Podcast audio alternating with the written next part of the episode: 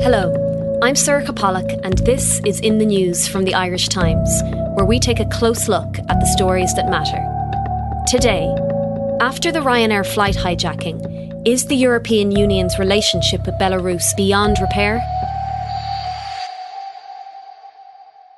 On Sunday, a Ryanair flight was forced to land in Belarus, where some of its passengers, including Belarusian journalist Roman Protasevich, got off. When the flight continued its journey to Lithuania a few hours later, Protasevich and his girlfriend were no longer on board. Dan McLaughlin is our correspondent in Eastern Europe. Dan, first of all, can you describe step by step what exactly happened on that Ryanair flight when it left Athens on Sunday? So the flight took off as normal from Athens airport on Sunday morning. Um, and it flew for about two hours north, heading for Vilnius, the capital of Lithuania. As it was almost out of Belarusian airspace, almost into Lithuanian airspace, it seems that the crew got a message from ground control in Minsk, the capital of Belarus, saying that a bomb threat had been received. At that point, we're still not entirely clear how the dialogue went on between uh, ground crew and the Ryanair crew on board, but a decision was taken to fly back to Minsk airport and land the plane to deal with this supposed bomb threat. At one moment, we just uh, change uh, the direction of flight and we go down and then to the left. Now, as the plane came in to land in Minsk, for Roman Protasevich, who was on board, this was obviously a nightmare scenario. He was wanted by the Belarusian authorities, and we've heard from passengers on board that he clearly started to panic. How scared he was? Super scared. I saw, I looked at him directly into his eyes, and it was very sad. We didn't have People say he was shaking on board. He was clearly terrified of what might happen to him when he landed in Minsk. So the Roman stand up he gave, according to reports, his telephone, his laptop to his girlfriend, but presumably thinking that she wouldn't be searched and these things could be protected. Split the things like computer, give it to a girlfriend. But she was taken away along with him by the security services on the ground at Minsk airport. The rest of the passengers were held. The plane was on the ground for approximately seven hours um, before continuing without Protasevich, without his girlfriend Sofia Sapega, and several other people who left the plane at that point. And the plane continued from Minsk and landed without further drama in Vilnius around an hour or so later. And although the plane landed safely and most of the passengers finally went on their way, this incident has sparked international outrage and condemnation. Fears are now growing for the safety of Protasevich and his girlfriend Sofia Sapega. Will the EU's calls for their immediate release make any difference? And is the EU up to the task of taking control of this geopolitical crisis currently evolving on its eastern borders? So, if we could take a step back for a second and focus on this one person who was on the plane, Roman Protasevich. His face has been everywhere in the last few days. Can you tell us who he is and why the Belarusian president Lukashenko called for him to be captured? So Roman Protasevich, ну, наверное, про, про то, какую позицию я занимаю сейчас. 26 years old, has been quite a prominent figure in the journalistic world in Belarus for some time, and also in opposition circles. Мне кажется, это еще не конец, между прочим.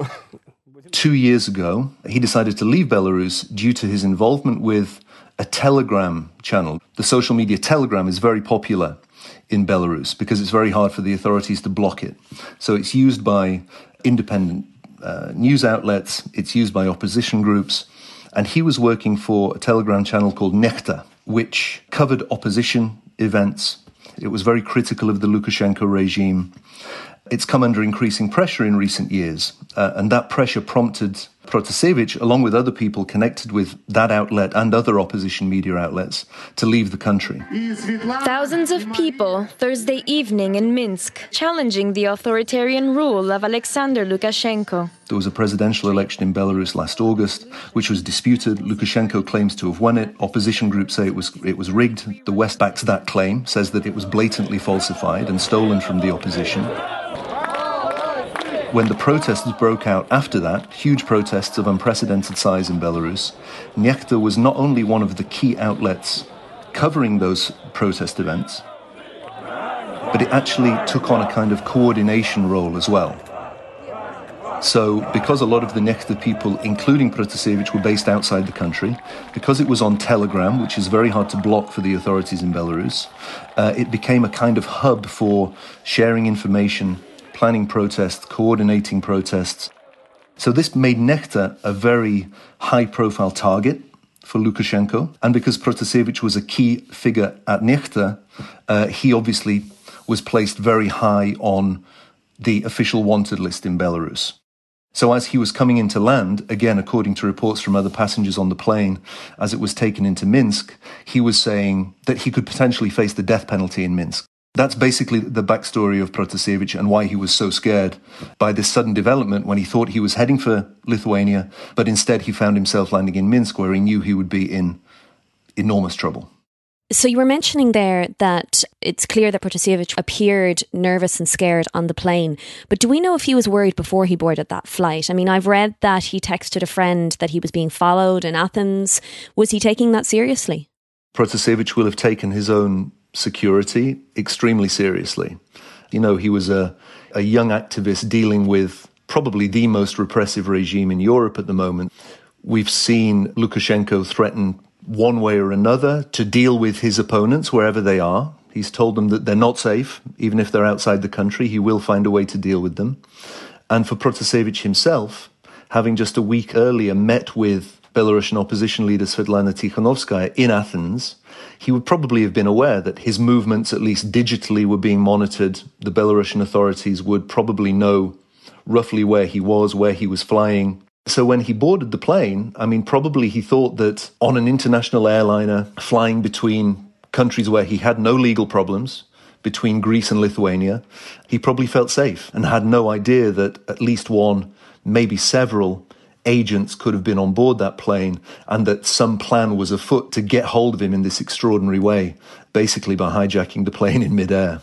And it's important to mention also that you, have referenced a few times that um, girlfriend, Sophia, has also been taken, a 23 year old student. So she has disappeared with him as well in Belarus. And a video appeared on Twitter on Monday night in which uh, Protasevich appears to be um, appears to confess to plotting riots. Now, he says in the video that he's being treated with respect and according to the law, but he also appears very tired, stressed, and bruised. Um, what do we know about this video? It's not really a surprise that something like that came out. We've seen the Belarusian security services do this a lot with opposition figures that they've that they've captured um, or that they've managed to to place in a sort of compromising position and, and essentially forcing them to back down, renounce their opposition activity, even in some cases admitting the charges against them on camera. Protasevich appeared last night on the video saying that he was being treated fairly, that he was cooperating in giving evidence about his role in organizing the protests that we spoke about last August. It's very hard to give anything that he says credence. He is clearly doing this under duress. He's been arrested by the security service, the KGB, as it's still called in Belarus, which is infamous for the level of brutality that it's used against protesters and opposition figures recently. It was clear that he was agitated. He appeared to be reading from a script. There were marks on his face that were even visible. So shortly after this emerged, this video last night, other opposition figures, people who he knows, even his father, came out and said, please disregard this. You know, he's not speaking freely. Um, he's speaking under duress. He's in extreme danger. He could be tortured. They're saying he will definitely be, treat, be treated very, very harshly. So, if anything, rather than allaying fears about the way he's being treated, the conditions that he's being held in. Um, the, this video appearing last night only intensified those fears and concerns for, for, for Roman and for potentially for Sofia, his girlfriend, as well. Of course, the Belarusian authorities have, have denied that there was anything untoward about all of this, or that they had any intention of capturing Protasevich by forcing the plane to land. What has Belarus been saying about why all this happened? Well, on the day of the the incident on Sunday, the Belarusian authorities did claim that there had been a bomb threat against the plane. And that was the reason why they had to bring it in for safety reasons to check that there was nothing on board. Of course, there were no explosives on board. The Belarusian prosecutors even went to the lengths of saying they were opening a criminal case to investigate this hoax bomb threat. But of course, the suspicion is that this was all an operation uh, planned and enacted by the authorities. And then yesterday, another extraordinary claim from Minsk was that actually this bomb threat came from Hamas. That, you know, Hamas was saying unless the European Union stops backing Israel in its conflict with Palestinians, we will blow up the plane over Vilnius. Now, you know, why Hamas would target a plane, a, Ryan, a Ryanair plane flying from Athens to Vilnius and deliver a bomb threat to, to Belarus, of all places, we just don't know. There's been no real um, convincing explanation for that. It certainly didn't have any effect on Western leaders, European Union leaders, when they met yesterday to discuss this issue. What will be interesting is to hear from Lukashenko. Lukashenko will speak, we think, later today. That's Tuesday. And at least find out what the official justification for all this is beyond the beyond the bomb threat and so on. We may also hear a bit more from Russia. Russia has been relatively guarded on this so far, but it has accused the West of of jumping to conclusions, of acting aggressively towards Belarus in its condemnation, pretty uniform condemnation of what happened on Sunday. So we will see if by the time Lukashenko speaks and when we hear from more Russian officials, if they've managed to create a more uh, convincing story as to uh, as to why this this extraordinary action was necessary with the Ryanair airliner. And what about Svetlana Tikhanovskaya, the Belarusian opposition leader? She's abroad now. How has she reacted to Sunday's news and what's happened in the last few days? So she has condemned it. Um, she's called for his immediate release, and she's said that if more proof were needed, this is proof that Europe is dealing with and the world is dealing with a brutal dictator who will go to extraordinary lengths to stay in power. And she's called for more sanctions, more pressure. And a crucial thing, really, is I think, for her and other opposition figures, that it's not just political sanctions, for example, on Lukashenko and the people around him. They probably don't plan on traveling to the West anytime soon anyway, but more targeted sanctions on the biggest business enterprises in Belarus, many of whom are seen as supportive of, of Lukashenko, who are seen as his financial backers, backers for him personally, and for his political circle. And the EU is considering those sorts of things. You've spoken about how the people of Belarus took to the streets last year and in the months that followed, and but that that dwindled afterwards. But how are people in Belarus responding to what's happened to Protasevich? Are they responding? As we know, media is quite restricted in that country. Do they know what took place? Well, they definitely know from telegram channels like the one we mentioned, Nexta. Opposition minded people in Belarus have lived under such pressure for so many years 26 years they've been dealing with Lukashenko that they found lots of ways to circumvent the system. And those methods, those routes, those tactics, they only increased under the even more intense pressure of the last six months or so following the election last year. So they will be sharing information, they will be sharing things on social media and seeing what's going on. The problem is now, of course, translating that into political action in terms of of political opposition political parties, there is no real alternative now in Belarus to Lukashenko because key figures, as we mentioned, have been forced behind bars and forced abroad. So the awareness is there. But again, it's a question, it's the same question as faces the international community. How do you effectively put pressure on a regime which has really thrown up the barricades and says that it will not turn, it will not change its actions, no matter what the cost? And on the international community, the European Union has now announced measures including fresh sanctions and a ban on Belarusian planes entering EU airspace. Uh, do we think these moves will result in the release of Protasevich and his girlfriend? And what kind of impact will they have on Lukashenko, or will he even pay attention? The specific action, the specific sanctions that we saw announced last night, banning the Belavia, national carrier of Belarus, from landing in European cities, a call for European airlines to avoid Belarusian airspace. That looks like it's happening when you look at the Skyscanner and other online resources, which shows you who's flying where. It looks like Belarus is now being avoided by almost all European Union airlines. But what effect that will really have on a regime that has got used to living in isolation effectively anyway is debatable. The European Union has also talked about more targeted sanctions on top Belarusian businesses and top Belarusian businessmen. That could be more effective because, as with all sanctions, the, the calculation is from the West that if a sufficient kind of portion of the elite can be persuaded that their interests are not being defended by Lukashenko and that he is bad for them, bad for business, bad for travel, bad for all the benefits that they've enjoyed as members of the elite for many years, then they may decide to split from him and there will be a split in the elite. We haven't seen that yet, but that is what the EU and the United States will be hoping for. Lukashenko has been pushed into a corner. He's used to living in that corner, really.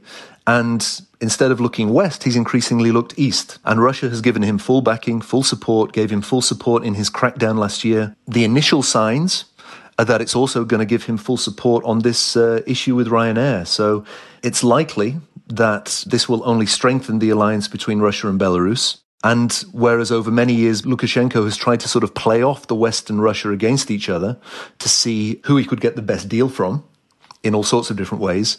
Now he has firmly put all his eggs in the Russian basket. And for Putin in Russia, that's probably a good thing. You know, he's seen other countries in the region, most notably Ukraine, forging strong ties with the West in recent years. One of the Kremlin's big fears was that uh, Belarus, particularly after the election last year, could go the same way and a, a reformist pro-Western government could take over. That doesn't look like like happening now, and instead it looks like a very strong bloc of authoritarian countries, leaders led by Putin with Lukashenko at his side, is forming and is likely to only become stronger the more pressure that the West tries to put on both Belarus and Russia in the the weeks and months to come. And Protasevich and his girlfriend Sofia Sapega, what do we see happening to them now?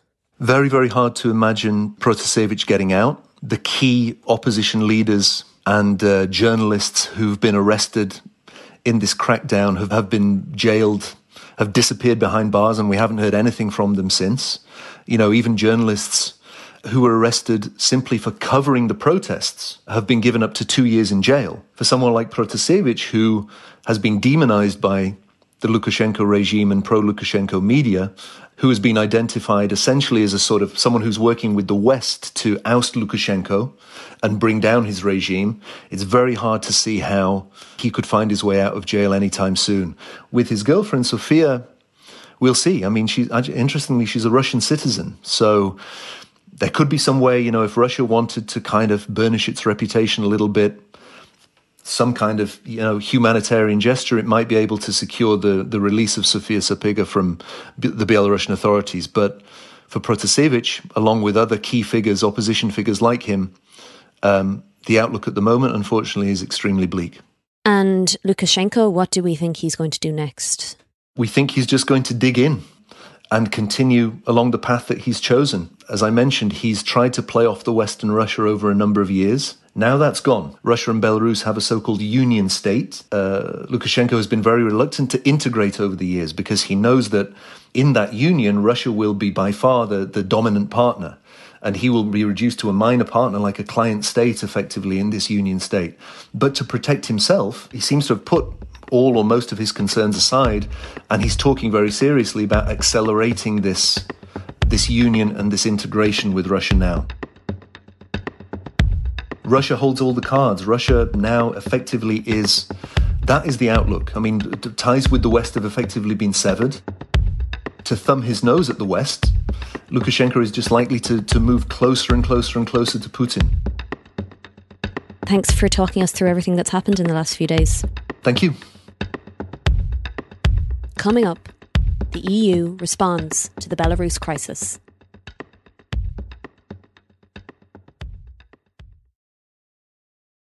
Naomi O'Leary, as the Irish Times Europe correspondent, you've been reporting on the EU summit, where earlier this week European leaders agreed on new sanctions for Belarus.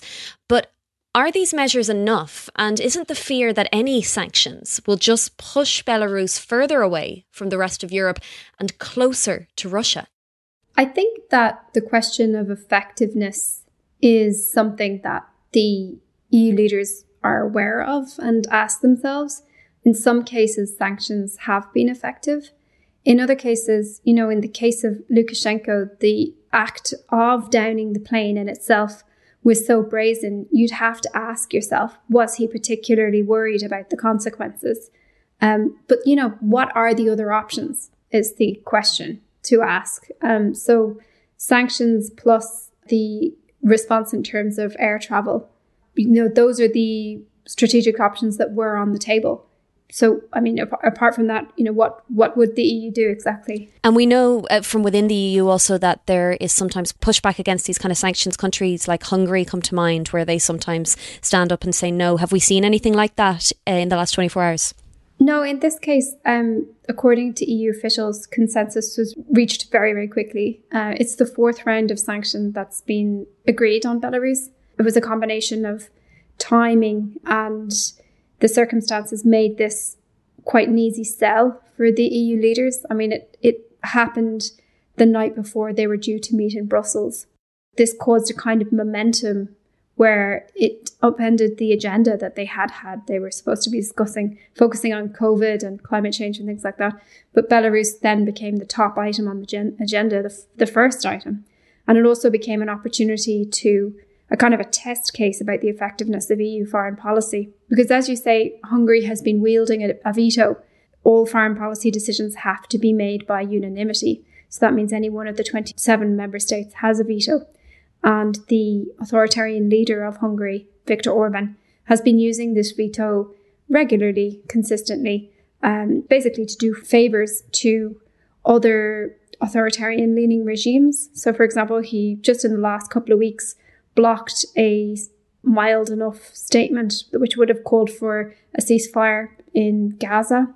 So um, th- that didn't happen in this case, and it was because of the pressure on the EU to to show that it was effective, to show that it could come up with a unified position, and also, you know, as I say, the timing, creating that momentum that they needed to respond that very evening, um, which is what they did. And so far, we've seen that EU leaders have expressed complete outrage at what happened on Sunday. So, Ursula von der Leyen tweeted earlier today that the hijacking of the Ryanair plane by the Belarus regime was an attack on democracy. This is an attack on freedom of expression, and this is an attack on European sovereignty. And she also called for Roman Protasevich and Sofia Sapega to be released immediately. There's some pretty strong words there. What are other European leaders saying? Yeah, the strength of language was quite notable from the outset. This was a flight that was travelling from one EU city to another EU city with lots of um, EU citizens on board. Um, the report of a bomb threat, which didn't actually exist, and the escort of a fighter jet really rattled, I think, the, the European leaders. They, they have said that it put passengers' lives at risk. And you heard that reflected in language. Uh, Taoiseach Micheál Martin recalled to us earlier that there was a real shock and anger among the 27 as they met. Well, just first of all, um, there was a very strong discussion last evening in relation to the Belarus situation. Um, and the lot of anger, um, and many European Union leaders saw this, in fact, all as an attack on, on the European Union itself, on European Union citizens. And that kind um, of fueled this strong response. Well, it's not just to register, it's to send a very clear message um, to the Belarusian authorities and to Lukashenko in particular the, uh, that this is unacceptable behaviour. And this has is this the big test case on EU foreign policy to see whether countries can gather together? And is it enough to make Lukashenko and Russia in turn take the EU seriously? You know, the, the tools that the EU have are limited. They largely have economic uh, weight. That's the the primary strength of the EU is its economic clout. That's why they reach for things like sanctions um, straight away. It's not like there's an EU army. It's not like they can have a military response. Um, so it is a it's, not a state. It's an organization of 27 member states, um, which has agreed to do certain policy choices together. And one of the rules of that is, is that foreign policy has to be agreed unanimously. There's been a lot of debate because of the hung- particularly Hungary's wielding of its veto um, so consistently and so with such regularity. There's been debate about whether that unanimity should be changed and whether it sh- should be changed so that only a qualified majority of EU member states would be able would be sufficient to put out a joint statement or take action. And there has been some support for that, particularly when it comes to, for example, condemning human rights abuses. You know, the European Union, I suppose, has a reputation and also sort of sells itself as a defender of human rights. And so, if it was easier for it to issue joint statements on human rights, there there are some people who support that. But then again, you know, the member states, the national governments are very, very reluctant typically to compromise on power. They prefer to keep more power for themselves. That's why there is this unanimity uh, rule because they want the ability to uh, to stop any resolution that they don't agree with. I guess the EU is designed it's it's built by its members and it is how they design it. And those are the tools that are available to it. Thanks very much, Naomi. Naomi and Daniel will continue to cover the story as it develops, and you can read their reports on irishtimes.com. In the news, we'll be back with you all next Monday.